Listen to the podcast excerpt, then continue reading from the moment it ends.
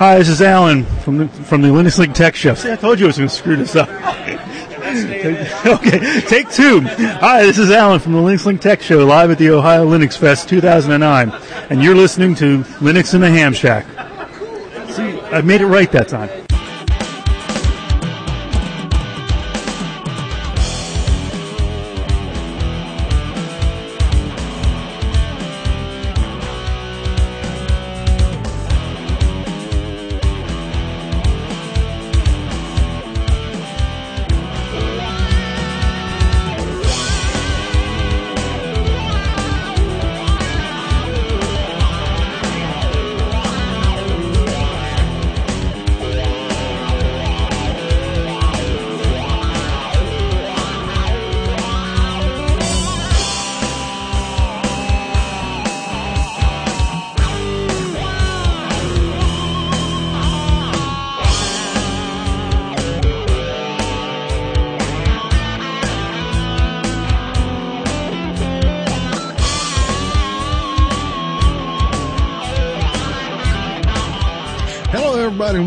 Back to Linux in Ham Shack.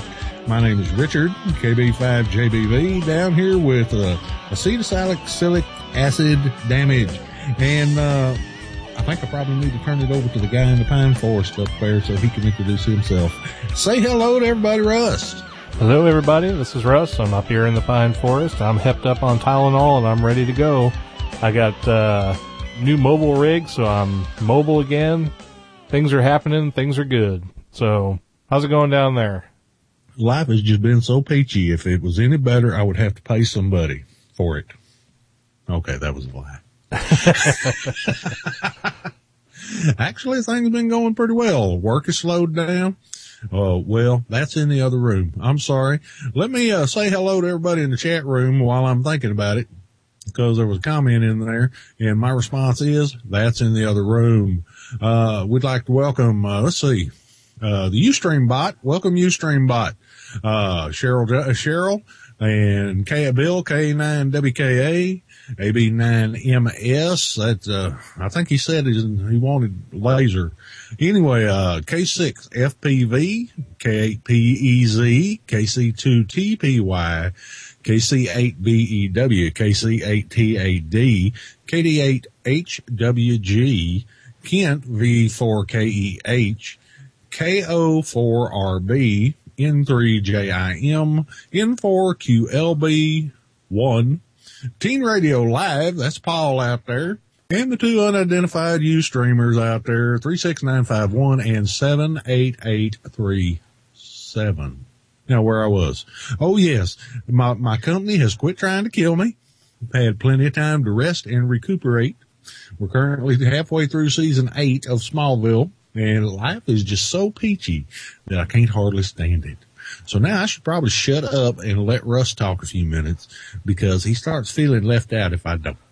No, not really. I, I could let you talk, you know, but then uh, everybody would think you were doing two shows. I guess I don't know. Well, hopefully we'll get some uh, input on what topics we should talk about from the chat room. We've got plenty of uh, great hams out there, and almost everybody's got a call sign this week. I'm I'm really happy about that. We can all we can figure out who everybody is, except for those two two down there at the bottom, but we won't worry about them. Yeah, because if y'all don't give us something to talk about, you're going to have to hear about my adventures with a Dell Latitude CPT uh, laptop. Well, when I was in Baltimore, just as an aside, I went down to Ham Radio Outlet because there's one in Virginia, and I actually wanted to see what a ham radio outlet looked like. So I went down there, and that's one of those stores that I could walk in and never walk out of if I'm not careful. I did manage to walk out with some money, but I also brought home a bunch of ham radio gear that I had to figure out how to pack in my luggage on the way home. We did manage to squeak in about three pounds underweight, so that, that wasn't too bad. But anyway, one of the things I picked up was a Yaesu FT7900R, which is a dual band mobile rig, and I haven't been mobile in quite a while, ham radio speaking. And I just put that in the truck tonight. Got my Larsen dual bander mag mounted up on the roof. Managed to find a couple of uh, knockouts in the in the body of the truck, so I didn't have to poke any holes in anything. and got that hooked up and it is working great. Nice to actually have some mobile stuff again. So what have you been doing ham radio wise lately now that work's not, uh, trying to put you on the rack and stretch you out till you, till you keel over? Dustin. Yeah, go keep, Actually, that's what that Dell laptop was all about, was me trying to get things going. Uh, I don't know if I mentioned it here or not, but I did, uh, purchase a TS50 and some, uh, wire and a couple of antennas down at Belton. Haven't had an opportunity to run them yet. Of course, all the, uh, appropriate grommets are poked out in that truck, so all I have to do is get the time to get out there and put all the connectors on and, and run the stuff. But uh, I'm doing my best, y'all. I'm doing my best. I've been neglecting my amateur radio hobby, so I'm gonna try and jump on it and not neglect it so much. I'm in the same boat as you in neg- neglecting the hobby and now I'm kind of overcompensating, but that's okay. I'm enjoying my overcompensation. Well, I'm trying to get myself uh, motivated. Now, you know, when you do too, well, a ham related podcast, ham radio related podcast, and a pseudo ham related potty, uh,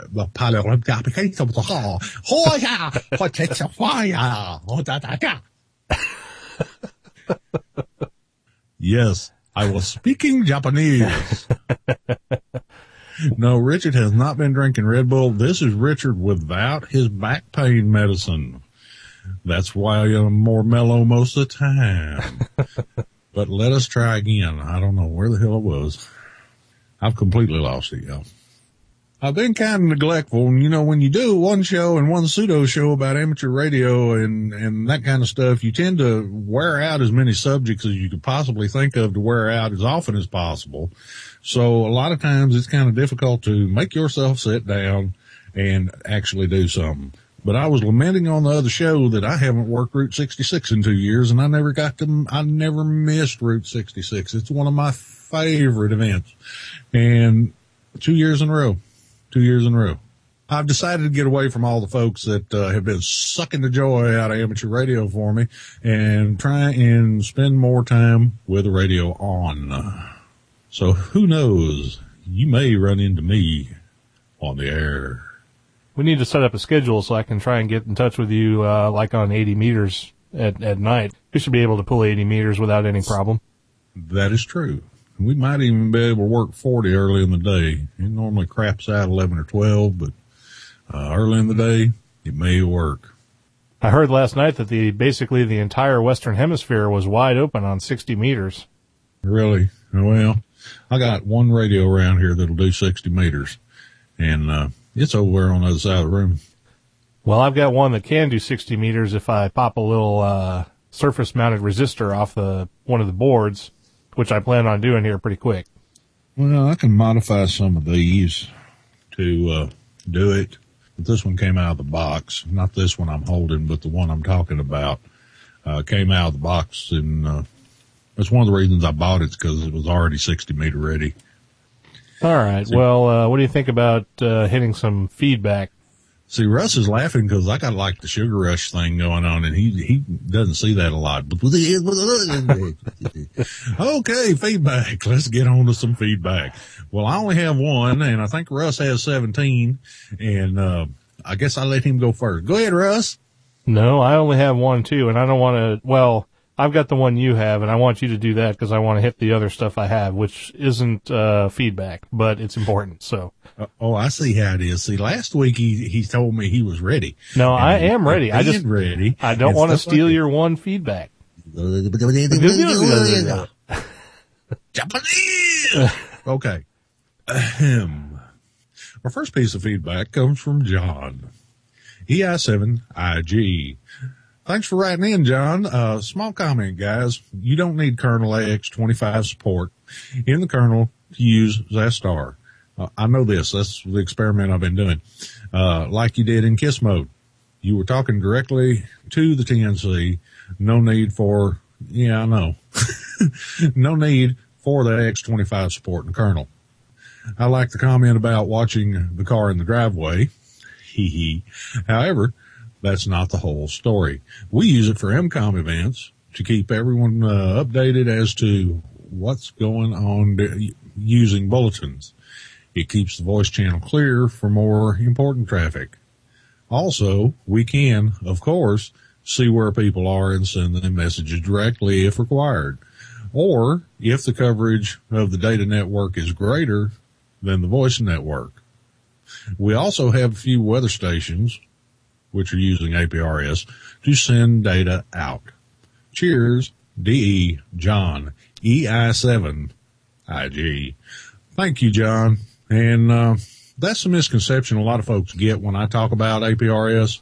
Uh, number one is that, uh, I think it's totally useless. Who are you talking to? I actually messed you up. All right. I thought you was having a freakout, dude. No, I was, I Was was, uh, smoking some resistors or something. no, I was, I was making it look like I was seeing, I was saying what you were talking. Holy cow. oh, this is going to be, yeah, let's see if the bleep happens on this. Here we go. No, I can't say it because Paul's in the chat room. Oh, all right. I'm going to close the lid on you. That's my thing. All right. Well, thank you, John. See, that's where a lot of folks get a misconception when um, they hear me talking about APRS. Yes, I really have no use for APRS myself. However, I know it is a good asset tracking tool for public service events. And in the case of a real EMCOMM emergency, it would also be. Uh, as far as, uh, messaging, yeah, okay. I'm iffy on that because a lot of the guys that I know that are so gung ho over APRS do not have a screen where they can see the messages when they get them. Therefore, the uh, the uh, direct messaging situation, I really don't see that aspect of it. But the fact of the matter is, in that case, you'd have to have a laptop or something where you could receive the messages, be able to see them.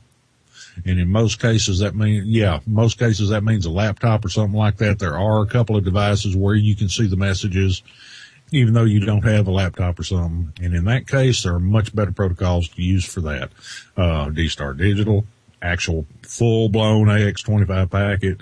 But, uh, yeah, John, thank you for that information. Yes, I didn't realize until after I had, uh, got in there and started running it that I was running in KISS mode. So there wasn't any need for me to have the X25 in the kernel because it's built into the, the uh, TNC and in KISS mode, the software is telling it what to do. Well, I was glad to see John's email because it's nice to see that there actually are, may in fact be some practical uses for APRS since Richard, you kind of have a, uh, down on it view of things. And I, of course, haven't played with APRS at all, so I can't say that I'm like it or dislike it. But one of these days I'm going to try it just so I can see if I hate it or not too. But at least we know some people are actually getting some actual benefit out of it other than low jacking their cars and making sure that their garage door hasn't been opened. But that's, that's about all I got out of that. I think you nailed it pretty good. Well, that's like I was saying before we got started.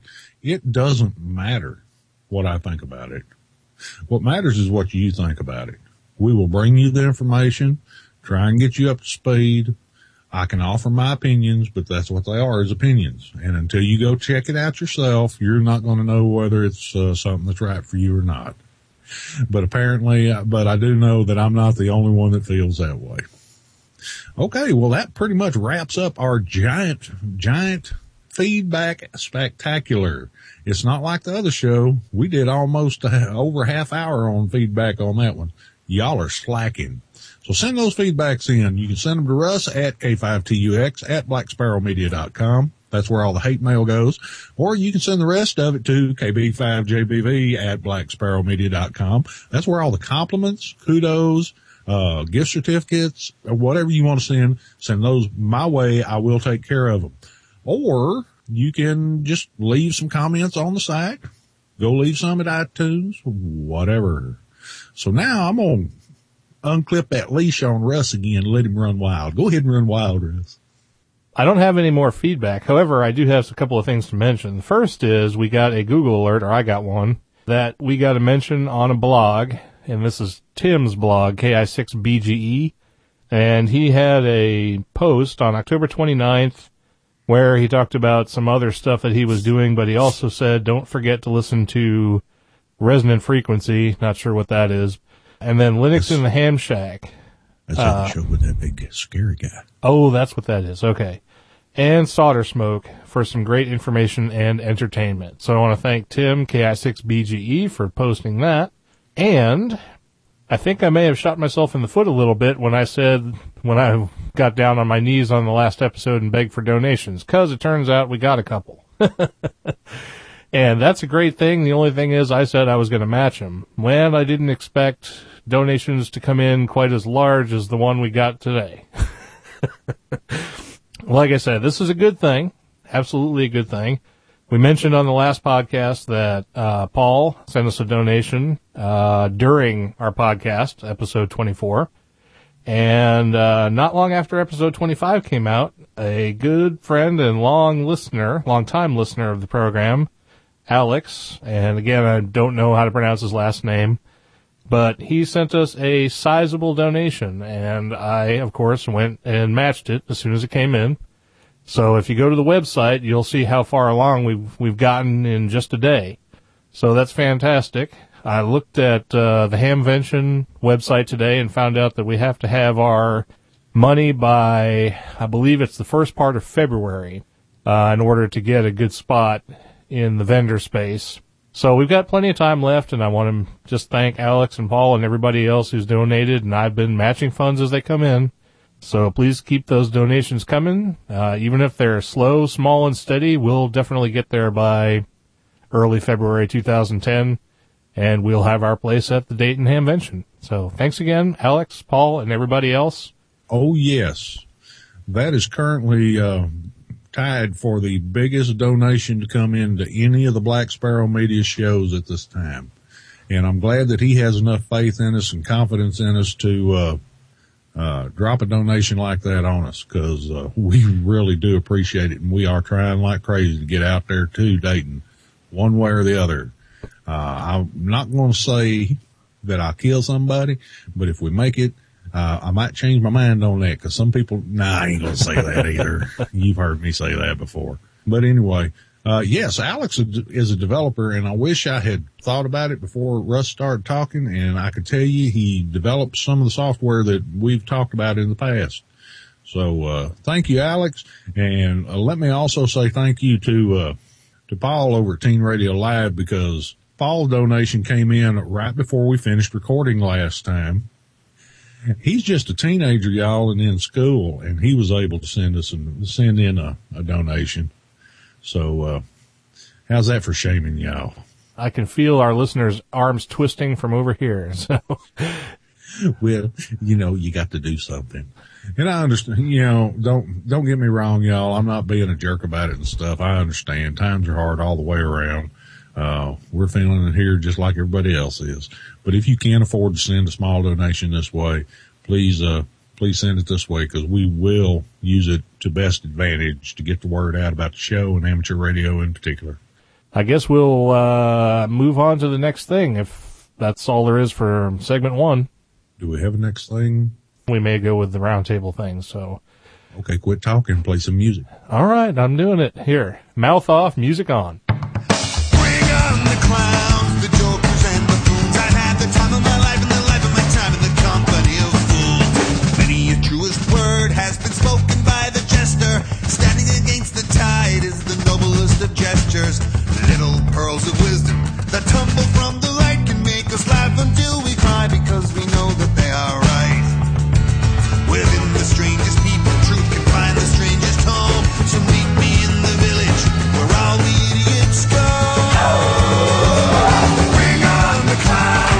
jokers, and the fools. I've had the time of my life and the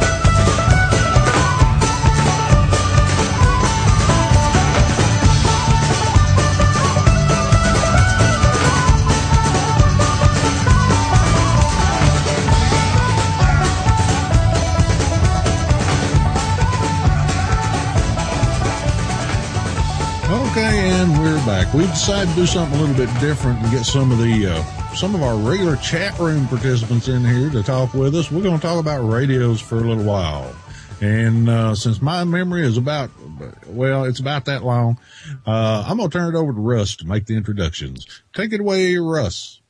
Okay, well, hopefully I can remember everybody who's in here. I'm going to probably start with the end and go back towards the beginning. The last person we had connect is Kent, VE4KEH. And let's Evening, make sure. ah, he's still there. Go ahead and give me another good evening, Kent. I heard you, but I think I walked over you. Good evening, guys, and uh, thanks for having me on your wonderful show. Well, thanks for calling in. Uh, let me go down the list here. We have, uh, Paul, who doesn't have a call sign yet, but it's coming up soon. How are you doing, Paul? I'm doing very good, thank you. Very good. Paul is from Teen Radio Journey. We interviewed him a few episodes back, so it's good to have you here. We also have Matt, KC8BEW. Howdy, everybody from Muskingum County in Ohio. Good to have you here, Matt. Thanks for calling in and joining our little impromptu roundtable for the evening. And last but not least, we have Jim, N3JIM. And in spite of the N3, I'm actually from Sacramento, California. Well, we won't hold that against you. Anyway, so there's our roundtable, par- our roundtable participants for the evening, and we'll go ahead and let Richard start us off here. What happened to Bill? Where's Bill? Bill, why aren't you in here? Boy, I'm gonna have to cut your pay. I'm gonna have to cut your pay. Okay. anyway, we're in here and we got some folks and things are happening. And since we've got you guys on here, um, I guess the best place for us to start as is, you know, find out, uh, which opera, which versions or which flavors of your favorite oper- operating system you're using and, um, find out how that's working out for you as far as amateur radio is concerned. Since the only name that comes to mind is Jim, we'll start with Jim. Uh, Jim, go ahead and, uh, why don't you, uh, what operating system or flavor of uh, operating system are you running over at your place? Uh, well, I'm running Mac OS X on my laptop, and I use uh, FreeBSD on all my workstations and uh, servers at work. Uh, I don't actually have any ham radio software yet because I've only got a uh, a little handheld uh, VX3, and I haven't got anything hooked up to it computer-wise yet. So actually, I'm trying to get some ideas. Well, there you go. It's it, that's something you could you could turn that into an APRS tracker or packet radio or uh, all kinds of stuff. And uh, I found out from a fellow here locally that runs uh, runs Mac that Xastir will run on the Mac operating system. Also, he's running it up there where uh, where he's at. But uh, good, good, good. Uh, we need to get you on some Linux though. That, that FreeBSD. Well, it's just as good, but we don't want to tell anybody about it.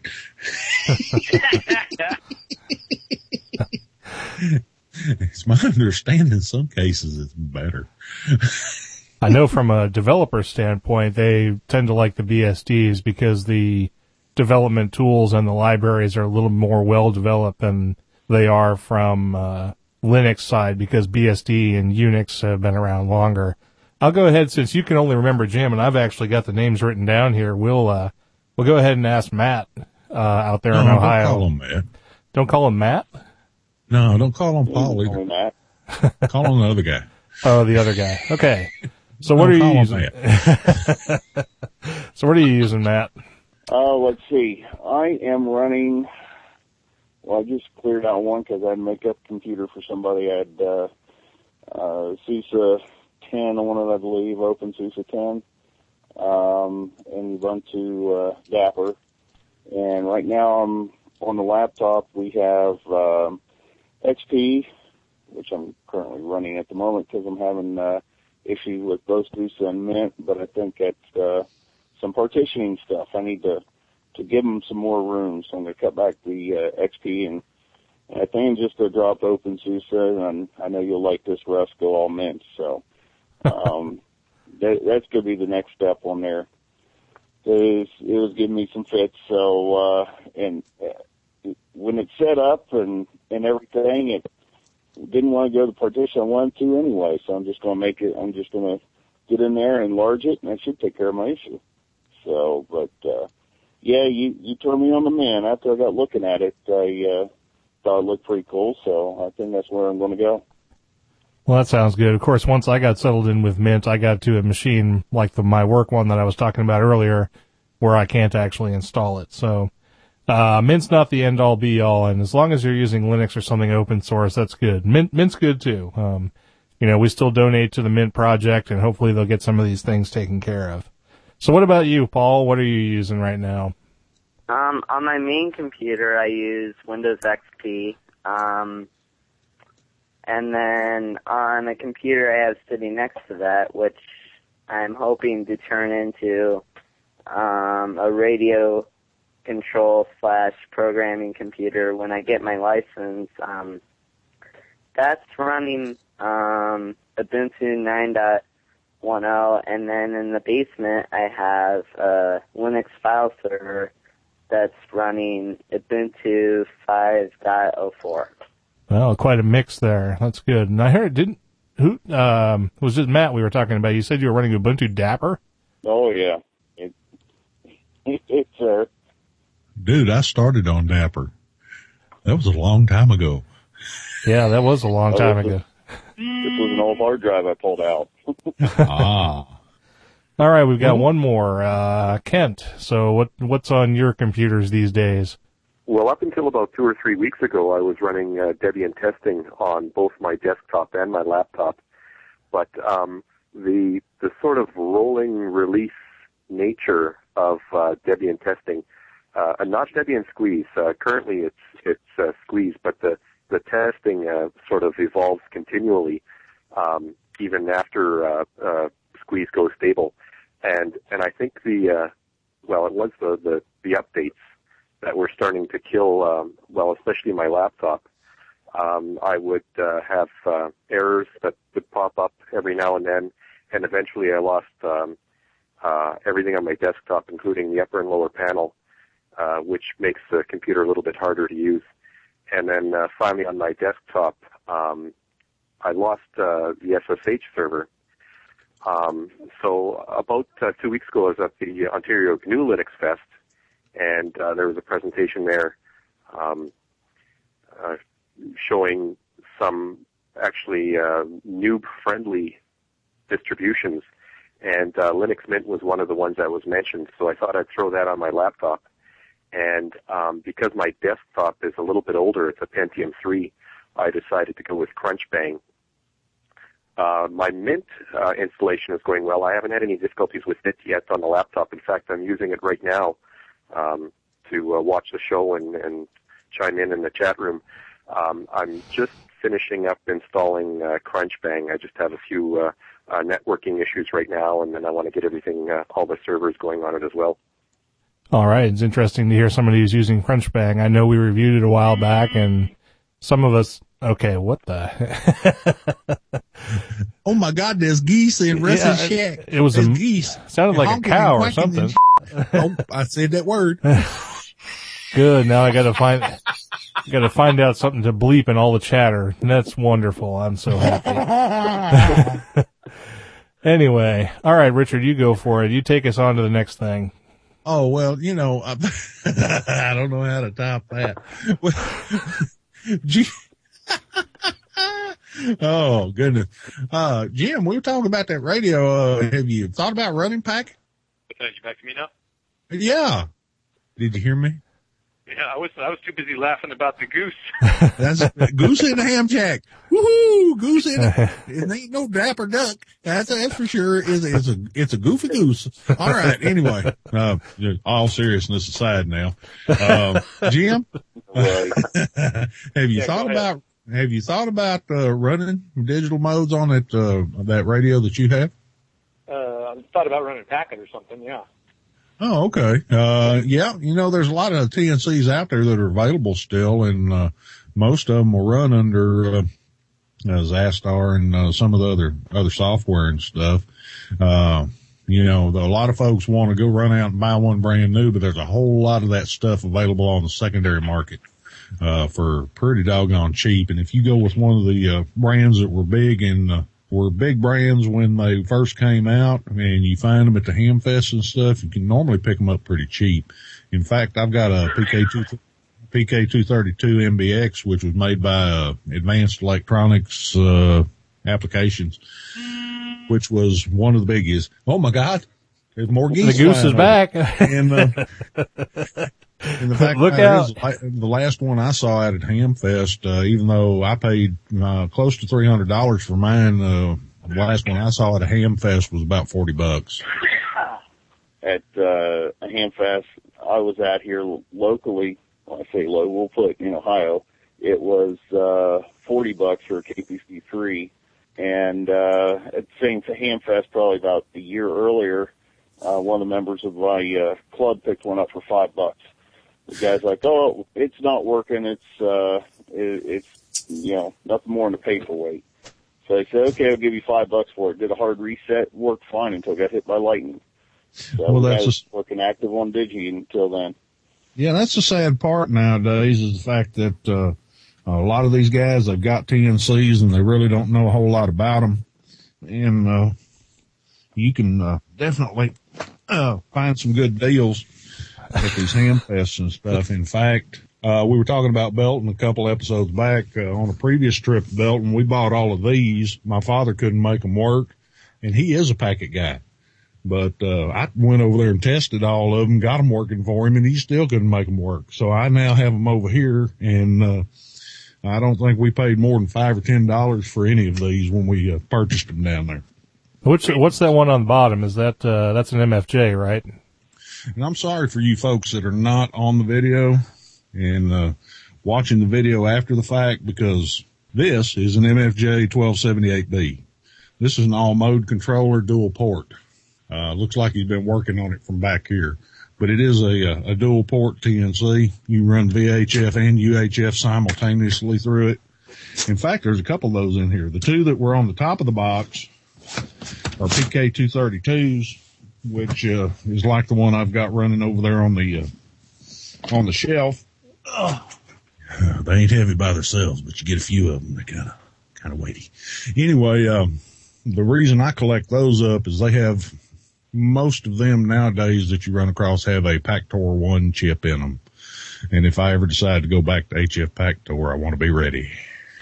The 1278B uh, is uh, that 1278B is the one I think I bought way back when that I was running my HTX 202 out of, and I know it's up down in storage. You're going to make me go down there and find out what I got.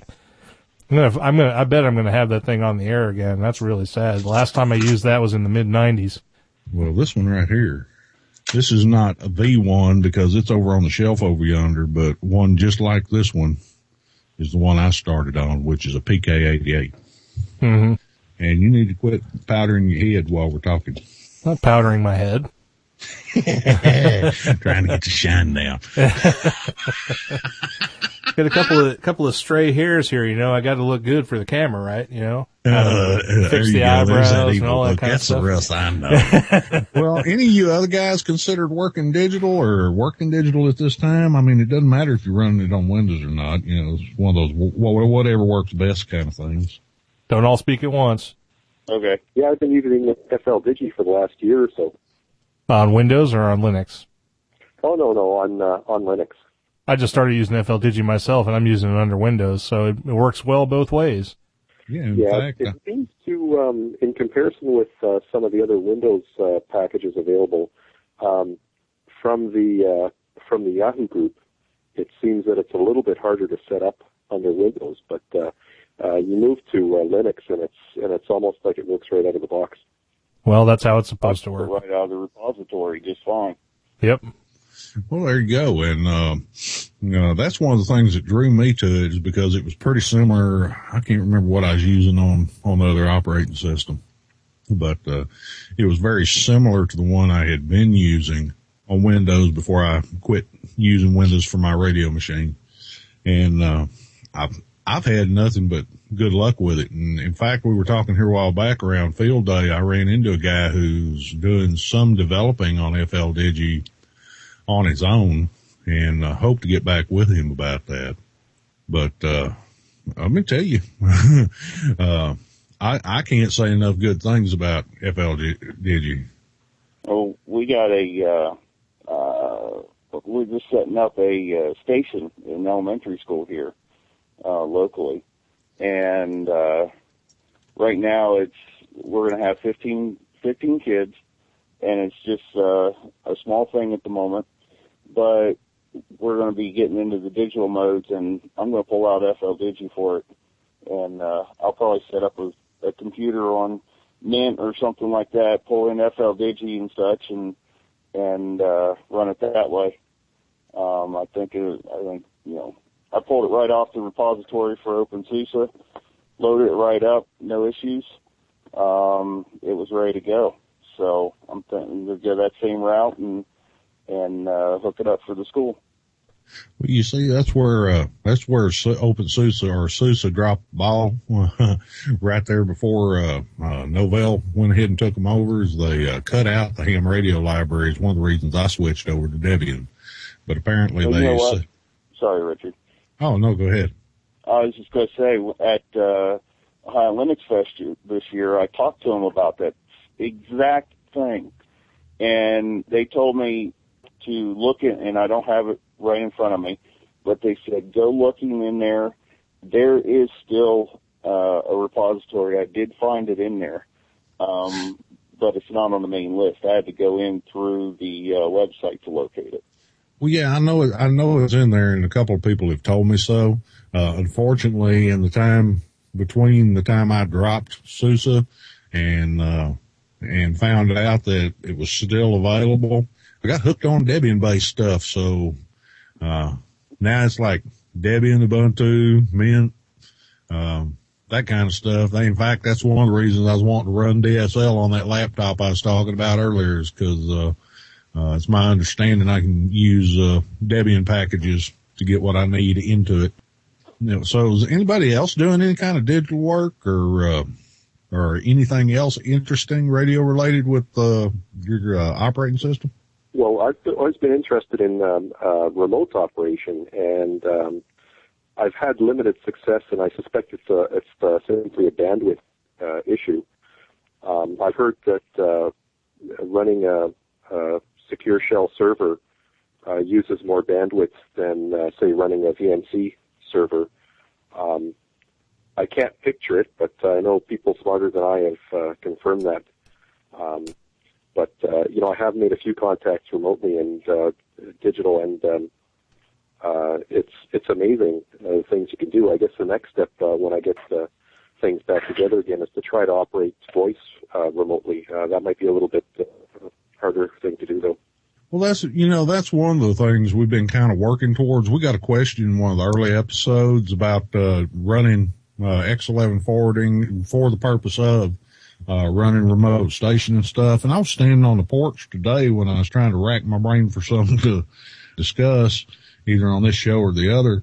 And I got to thinking about it. You know, you can do all that stuff with something like remote desktop what a lot of the uh, Windows folk, a lot of the Windows folks don't even know what remote desktop is because unless they've operated a, a version that's pro or higher, they haven't had any interaction with it. All they know is uh, the in, invite somebody into your system thing. So you've got uh, the ability to do remote desktop through Linux. You've got the ability to do VNC through Linux. If you want to go the SSH route, you can do that too. So there's a handful of different ways that you can go about doing something like that. And that is something we need to address on the show at some point. I know I'm able to, uh, to work on my wife's computer at the other end of the house from here using VNC.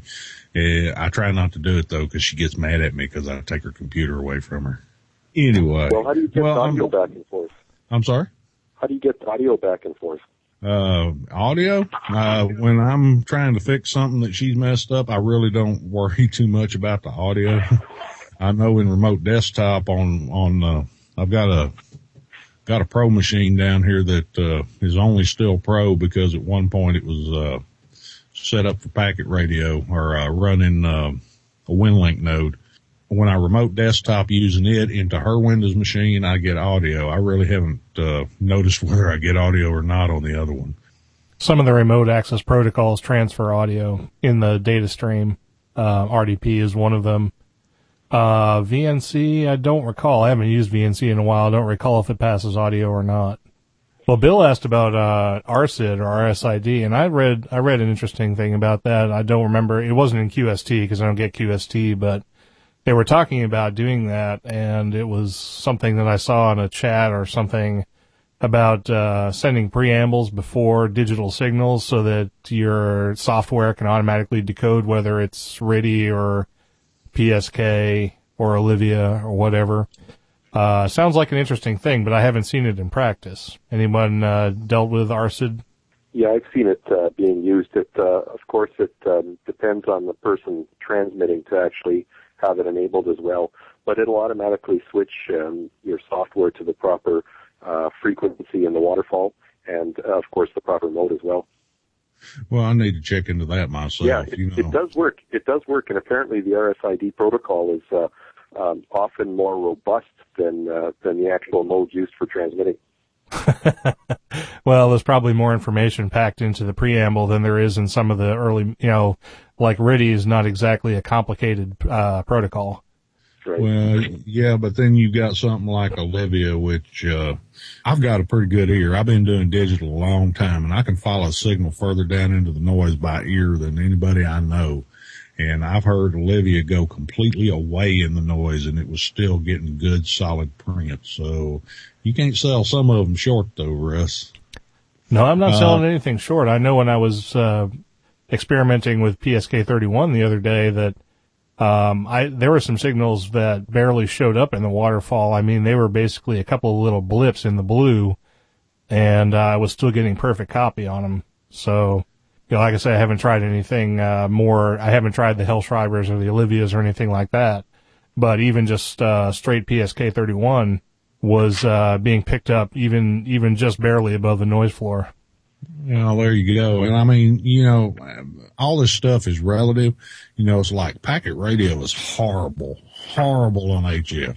And I'm talking about full protocol AX25 station to station connect packet radio is horrible on HF. It takes forever to complete uh, a QSO, a transmission, whatever you're doing. But on the other hand, it is great on two meter FM. One of the reasons being that it was designed for two meter FM. That's where it was designed. That's where it was primarily supposed to be used. And that's one of those cases where we took a protocol, moved it off the frequencies it was designed for. And yes, it did work. It was helpful when we were running worldwide packet networks. The problem is that there are once again better modes. And uh, Pactor came along, took the best parts of Packet and the best parts of Amtor and stuck them together. And yes, it's a real pain for a lot of folks. But let me tell you, you can't break down a Pactor connection on HF. You cannot stop it from getting through. So, uh, the only reason I went off on two meter packets, we had a question about it in the chat room. Two meter, uh, two meter VHF or UHF FM packet radio, uh, when you're using the full protocol works absolutely fantastic. There ain't no chance of the packets getting lost like with that, uh, APRS crap. Tell us Oh, how you really it feel, again, Richard. Yeah. don't don't keep it in. You know, don't, try try, I to try vent. yeah. I try not to hold back. I have, I have, I try not to hold it back. So have any of you guys tried Echolink or uh, interested in that at all? Actually, I was just talking with KC8TAD there in the chat room. Um, he's setting up a IRLP node there at his uh, QTH, and uh, we were talking about it because I was looking at Echolink, um, but he was going the IRLP route because it's Linux. You know, it can be run on Linux easy, and uh, we weren't familiar with anything Echolink on Linux. Is that something we have to run through Wine, or is it actually uh, is it somebody do it up for native? Well, Echolink, I'm sorry, go ahead, Russ. Oh Was you saying? no, I was just gonna, gonna- probably going to say the same thing you're going to say that Echo Link is a Windows thing, but Echo Linux was something we talked about for that was written natively for Linux um, to do Echo Link, but it's not as mature by far uh, as Echo Link itself. And I was also going to comment on IRLP because I mentioned in the last episode, and I'm actually going to set up an IRLP node myself. It's pretty inexpensive, and wh- where I happen to live in Missouri, down here in Arkansas, there's a couple of IRLP nodes here close to me, and I can simplex into them and get on IRLP just fine. But um, up in Missouri, there are no IRLP nodes anywhere near me. So I figure if I want to get on IRLP, uh, I'm gonna have to set up my own, which is uh, you know just fine. It's pretty inexpensive thing to do, and as long as you've got some uh, network bandwidth, it'll it'll work for you. Personally, I'm a fan of IRLP. I mean, I I just got on there, it works and does everything you need it to do, and you get great communication out of it. You know, hard to beat on. Uh, well, I mean, it's VHF and UHF uh, FM, so uh, you know it's going to be clean communication. But uh, I, I like it a lot. Haven't haven't played with Echo Link, however, not yet. Anyway. And you know, IRLP, and well, not IRLP, but Echo Link. Echo Link's one of those things that I'm iffy on, uh, along with other things. That's the problem with being crotchety 20 year ham is there are things that you just really, now IRLP on the other hand, you can't get, uh, too upset about that. And really you can't get too upset about Echo Link because they, for the most part, uh, you know, not, yeah, people can get on there and talk to each other on their computers and everything else.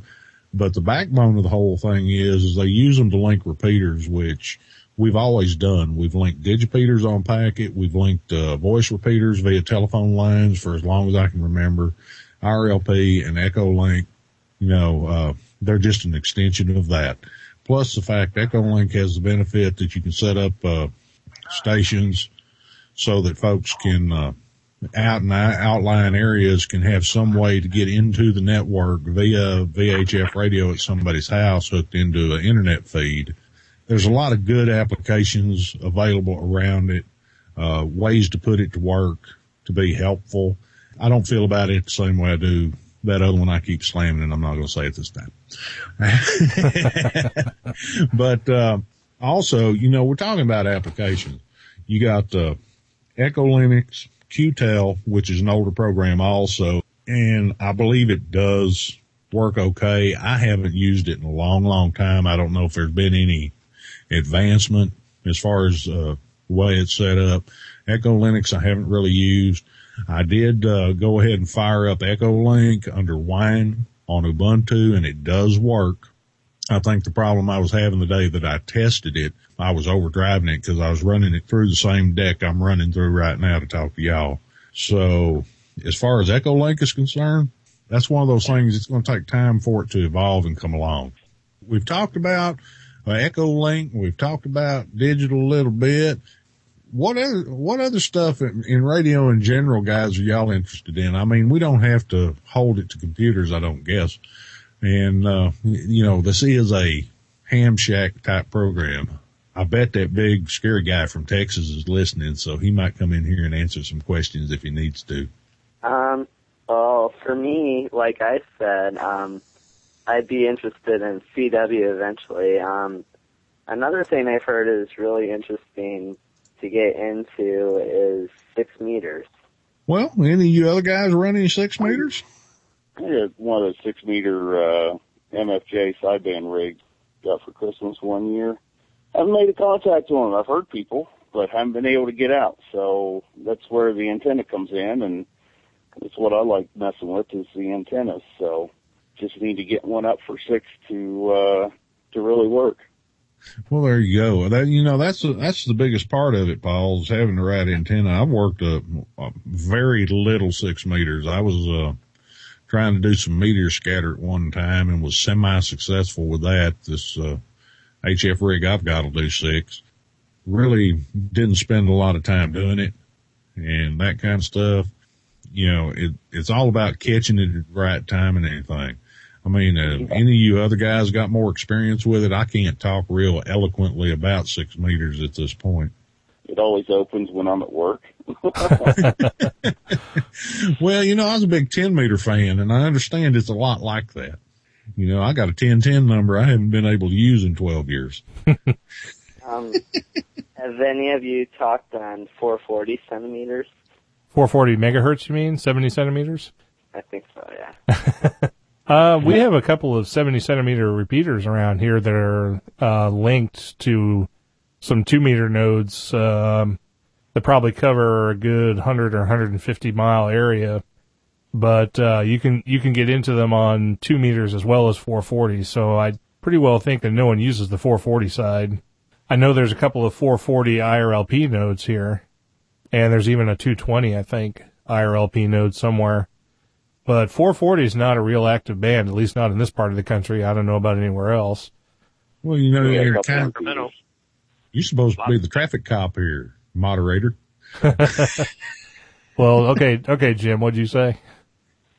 Uh, I was going to say we're down here in Sacramento. We have a problem with uh, one of the Air Force bases. They want us to turn down the 70 centimeter repeaters, something like 30 decibels. So basically, we need to shut them off. Uh, so we we can't do 70 centimeters here anymore. And then Matt said something about 70 centimeter as well, I think. Yeah, we we have a uh, link set up here, and uh, don't we are working on setting up a uh, 70 centimeter repeater for ARES. Uh, it's uh, almost done, but uh, yeah, that's something we got going. Yeah, and interestingly enough, here in Texas, every pair on 440 is filled. Every repeater pair is filled. Now, there's not a lot of activity on those repeaters, but every pair is filled. Everybody wants to be on 440, but nobody wants to talk on it. But, and uh, there is plenty of 70 centimeter sideband out there to be had also.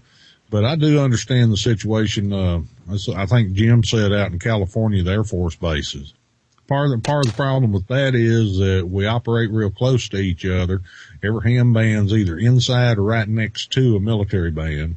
And most of the repeaters out there in California up on mountains and stuff. So I sympathize and I feel for you, but I can kind of understand why. You know, we, uh, you can kind of look at the uh, coordination, the chart for the coordination for 440 here in, uh, in this part of the world.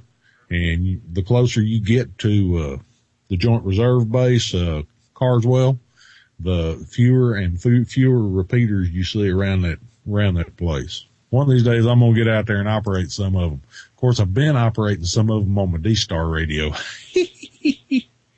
uh, well, I see you in there, Kent. I was going to try and get your voice going on in here, but it didn't happen.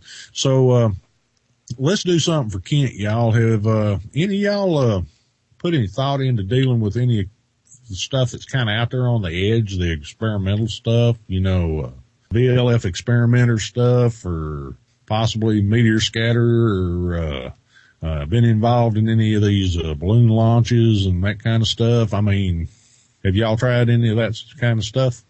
Kent saying he heard the HAARP test here two years ago.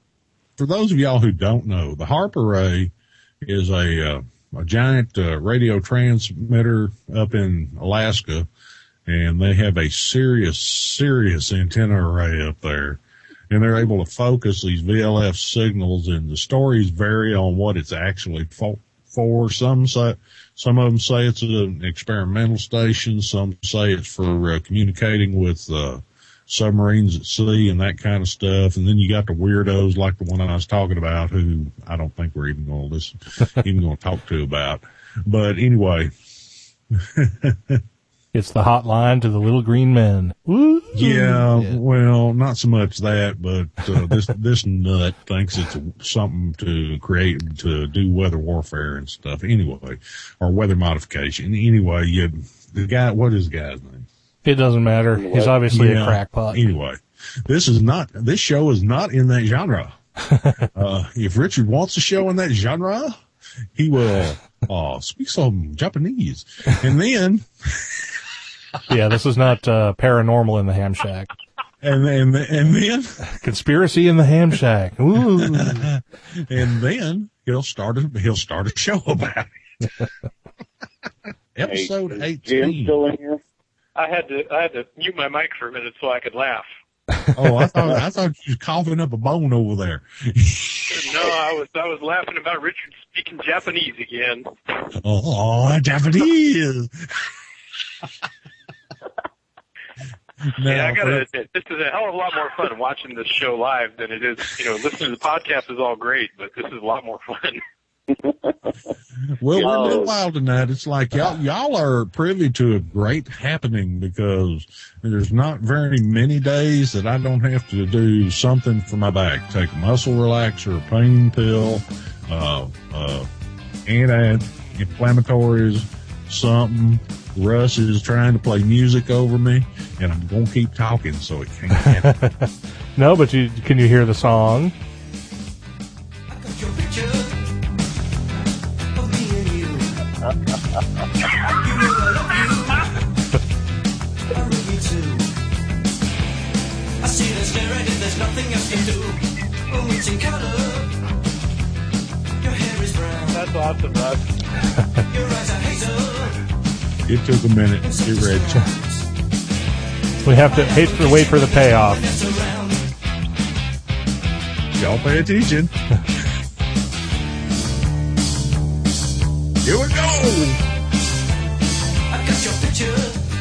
No? No, they got one more verse to go, but it's, it's a good song too, so we can just hang out and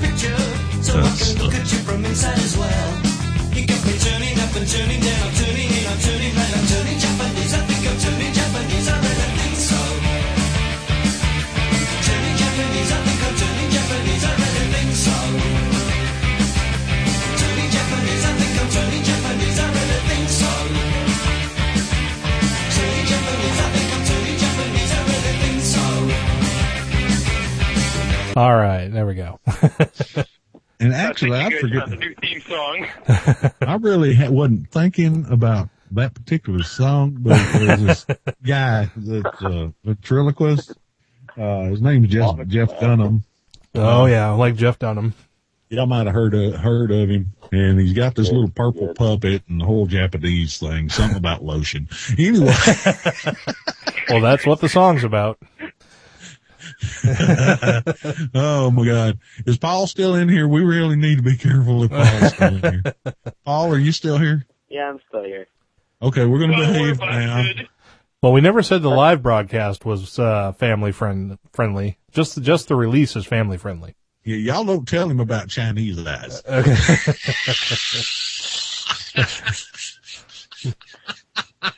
Oh yeah, boy, Russ, you got uh, you got some Pete Townshend in there. Pete Townshend. Uh, all the best cowboys have Chinese eyes. Or sh- I can pull Oh, that. you know it. Oh yeah. it's one of my favorite albums of all time. Oh, good Uh, God. off, off topic. Off topic. You know, we're going to get about three minutes of this in the, in the release version. Oh.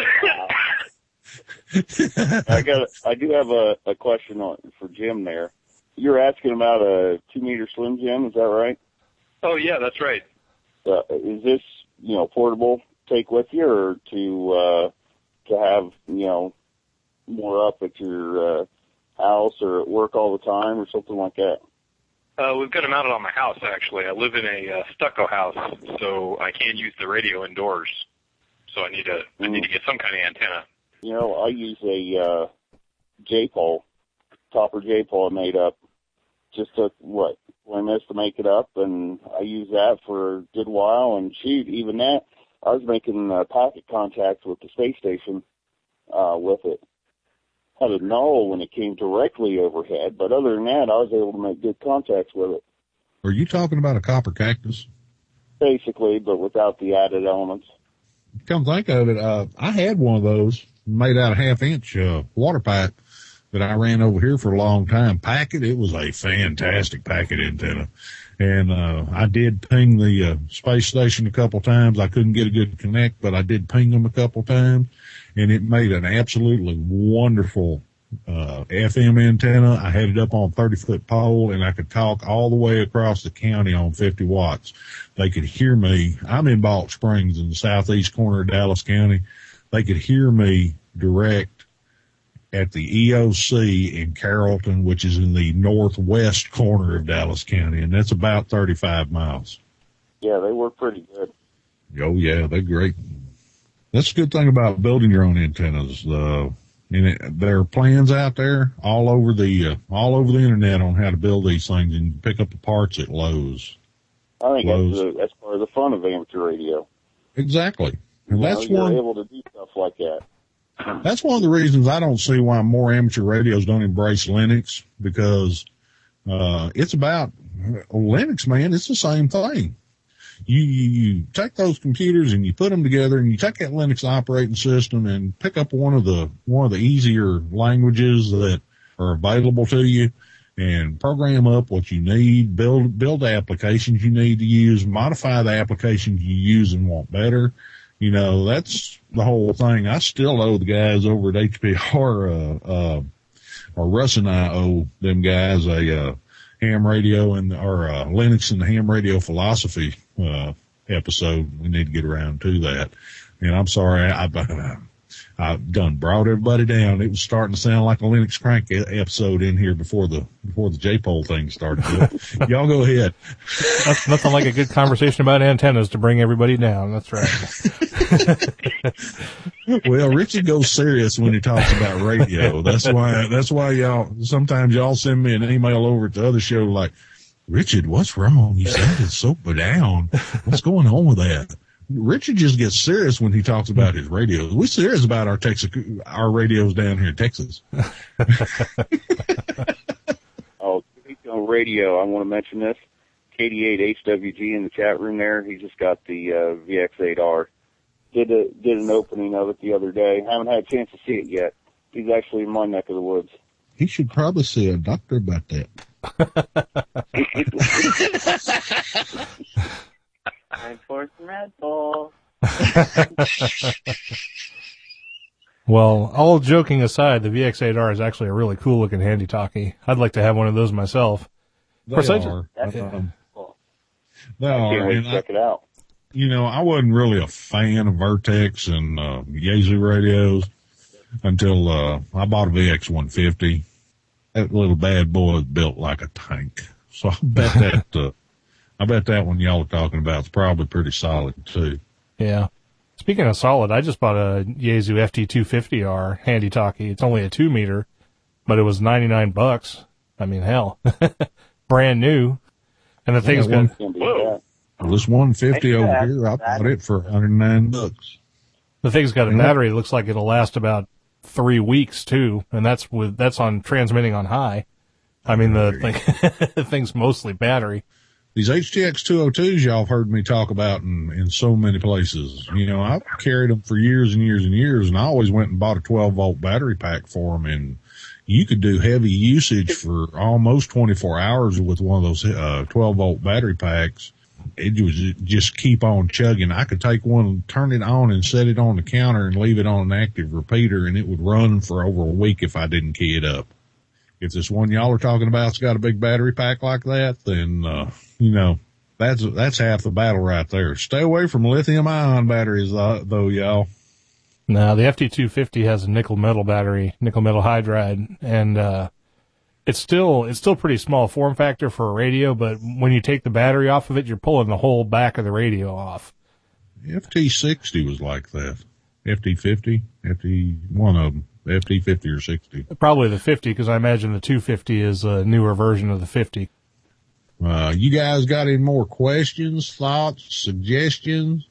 Uh, anything else? Uh, nothing that has anything to do with the Orient. Oh man. Well, you just blew everybody's day. So Oh, man, that was my suggestion.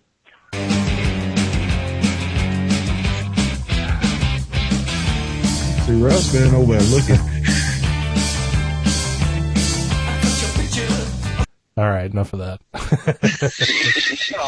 Oh, We would like to thank all of you guys. Well, I would. I don't know about Russ. Well, I'm going to thank all of these guys individually. We'll start with Kent, whose cell phone Yeah. died on him and he had to disappear on us, but that's okay. We'll say Kent was here. It looks like Jim just quit on us as well. Uh, Jim, still here. Oh no, Jim's Oh, still Jim's there. still here. So it was Paul that quit on us. Oh well. So Paul, thanks to Paul, thanks to Jim N3JIM, thanks to Matt KC8BEW, and thanks to this uh, KB5JBV guy, whoever he is. Yeah, that's me. Oh, that's you. Oh, okay. But anyway, thanks for joining us tonight. It was it was fun, probably more fun than we should probably have without drugs and alcohol. But uh um I don't know about you guys, but I already started. maybe, maybe I'm JA5 JB. Oh, so that's what was going on. But anyway, JA5 J. Yeah. yeah. All right, so I guess that's good for this. Boy, I'm not looking forward to the edited version of this thing. I'll tell you that. This is going to be a blast. Well, it's going to be a blast for everybody to listen to once I get through it. Yeah, I'm sure. Thanks to everybody who's in the chat room. Let's give the quick rundown of who's left in there. We've got K6FPV. We got Bill K9WKA, KC2TPY, KC8TAD, KD5VQD, KD8HWG, Kent's still in there, Jim's still in there, Matt's still in there, Paul's still in there, and two unidentified U streamers. So we've been going like gangbusters tonight. And the Ustream bot's been in here listening to us the whole time, so we may not even have an account next time we come in here. but that's okay. We have a secret account we can record under if we have to. oh my God. This is more, uh, yeah, uh huh. Ah, was fixing to say something. I was- toy. Nothing. I was fixing to say something bad. This is more fun than shooting guns in the house. All righty. yes, he does. And Richard is an imperfect creature, one of his imperfect creations, uh, and uh, he's going to have to either cut me some slack or or cook my butt. Either way, I don't know. Sorry, I was answering a comment to comment in the chat room. Somebody giggling. I can hear that giggle from here. I know it's Matt. Who's giggling? Don't make it. Don't make me come over there. He lives in Ohio. You don't want to bother. He's the kind of guy that throws away his rollover minutes. I don't use that company. Oh God! Don't get started on cell phone companies. Come on, just wrap it up. Oh man, yeah, going downhill path. Yep, yep. We're we're off the rails in the ditch, and the caboose is on fire. So let's just wrap this up. Fire. Fire. we would like to thank you all for coming to visit us on Linux in the Ham Shack. Linux in the All right, I'm muting. You guys. Linux in the Ham Shack is a production of Black Sparrow Media. Black Sparrow Media. Black Sparrow Media is not responsible for the content of this podcast.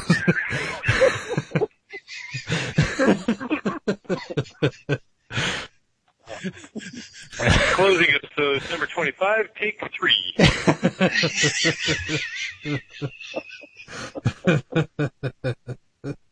All right, I'm going on mute. We'll Russ,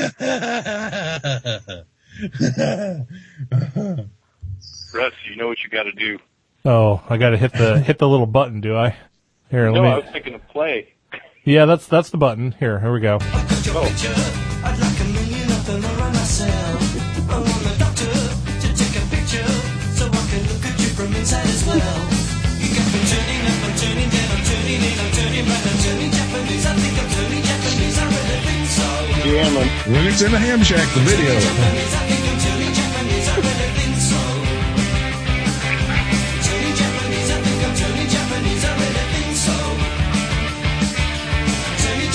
I think I'm turning Japanese, I really think so. Okay. All right, everyone, breathe. Uh, thank God for mute buttons. Oh, my belly. Linux in the Ham Shack has been a production of the Children's Television Workshop. Brought to-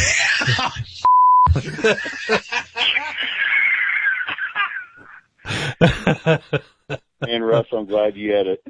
Yep. um, oh, damn. Oh, damn. You needed a medic at the end of the last episode. It looks like you need one this time too. I needed oxygen at the end of the last one. Now, now it's, it's ribs. I'm going to have to go take my pain medicine too. oh, good Lord. All right. All right. So Russ was finished thanking everybody. And if we can get Matt to quit giggling and, uh, that is Matt giggling, isn't it? Yeah, but I've hit the mute button on some of that too. Up there he goes again. All right. Kind of dignified now. Got me going enough. I'm coughing now. Oh, well, I understand. I have a chicken bone that's trying to work its way up also. He must have muted. He must have muted it again. Take 153.2. like I said, we want to make sure everybody in the chat room knows that we appreciated them being here. Everybody that was here with us live. We've had a really great show this time around. We've had a lot of fun. Hopefully we didn't offend anybody. But like I said before, if you have any hate mail, please send that to K5TUX at blacksparrowmedia.com. But if you have praise and good words and flowers and gift certificates and and firstborn children, whatever, you can send those to KB5JBV at blacksparrowmedia.com. You can catch me on Identica, Twitter, Facebook. I'm just all over the place. Or you can uh, post in the forums. We don't have a lot of activity there, it seems, but we always, always get the feedback out of there. So, uh, how can these folks get a hold of you other than hate mail, Russ? Well, other than hate mail, you can send me uh, chocolates and champagne or something. I'll send the mailing address if you're interested. K5TUX at blacksparrowmedia.com is where you can send email. I am also on MySpace and Identica and Facebook and Twitter and all that. You can use J.R. Woodman to find me on those places. You can uh, give us a call at 888 455 0305 if you want to leave a voice comment, and we'll put your comment on the air unless you tell us not to. You can leave a comment on the webpage, blacksparrowmedia.com stroke LHS or lhsinfo.org, whichever one you feel like typing. Oh, and don't forget to throw a donation in the donation can on the website if you have a couple of bucks lying around. We're doing pretty well on getting towards uh, Dayton Hamvention so far. We have until February 1st to make our money so we can show everybody how good and how fun Linux in the Ham Shack is. And everybody who was here tonight knows exactly how fun it is. That's all I've got. Back to you. And I think Russ has pretty much covered it. And uh, one thing we did forget to mention, y'all make sure uh, you, if you want to have as much fun as we've had tonight, make sure you go over to the uh, LHS website at lhsinfo.org, lhsinfo.org, and check out the schedule. And come see us at Ustream TV when uh, we're having when we're having one of these extravaganzas. And uh, you can also sign up follow us on Twitter and that kind of stuff. And we send out uh, notifications that we're going to have a show that night. So, with all that said, and no more bad words from Richard, and no more shaking the heads from Russ, and no more ac- accusations of heavy drug use, this is Richard down in Balch Springs, Texas. I'll see y'all next time.